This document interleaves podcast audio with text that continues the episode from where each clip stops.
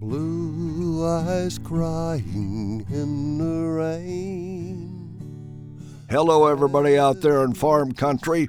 The radio commentary is brought to you by the National Corn Growers Association, Crop Life America, and the Renewable Fuels Association.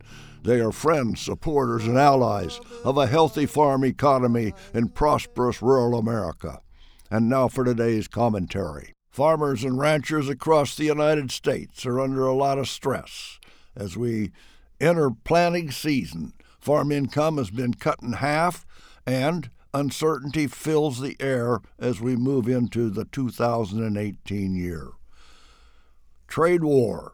We are already hurt, but there are some encouraging developments since President Trump imposed tariffs on aluminum and steel.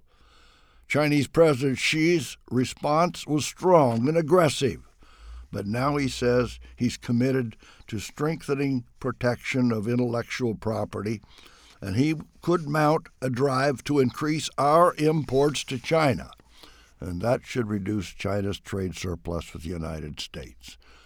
Trump responded to President Xi, and I quote, very thankful for President Xi for his kind words on tariffs and automobile barriers, also his enlightenment on intellectual property. We'll make great progress together. End of quote. Anyway, there is hope now, I guess. We'll see.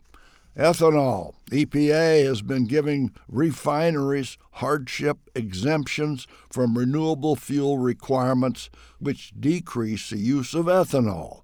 Farm state leaders and Midwest members of Congress are up in arms the ag industry does have powerful influence, we see, because President Trump is siding with his farmer supporters.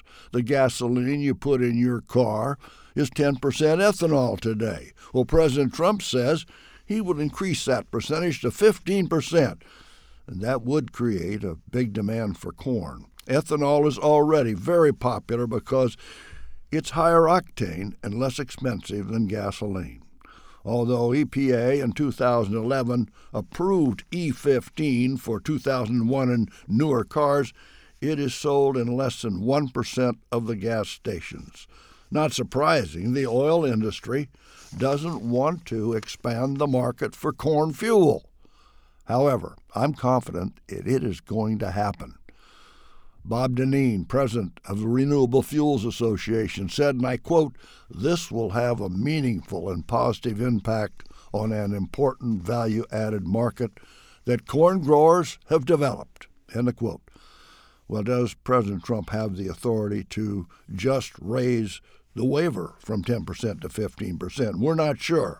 It's possible that that move could require congressional action. Let's just hope we can get it done we will be able to conclude our NAFTA negotiations with Mexico and Canada? Well, we'll see. We're getting positive feedback that is encouraging, and right now there are more questions than answers for our farmers and ranchers in the country. Stay tuned, and I am John Block from Washington.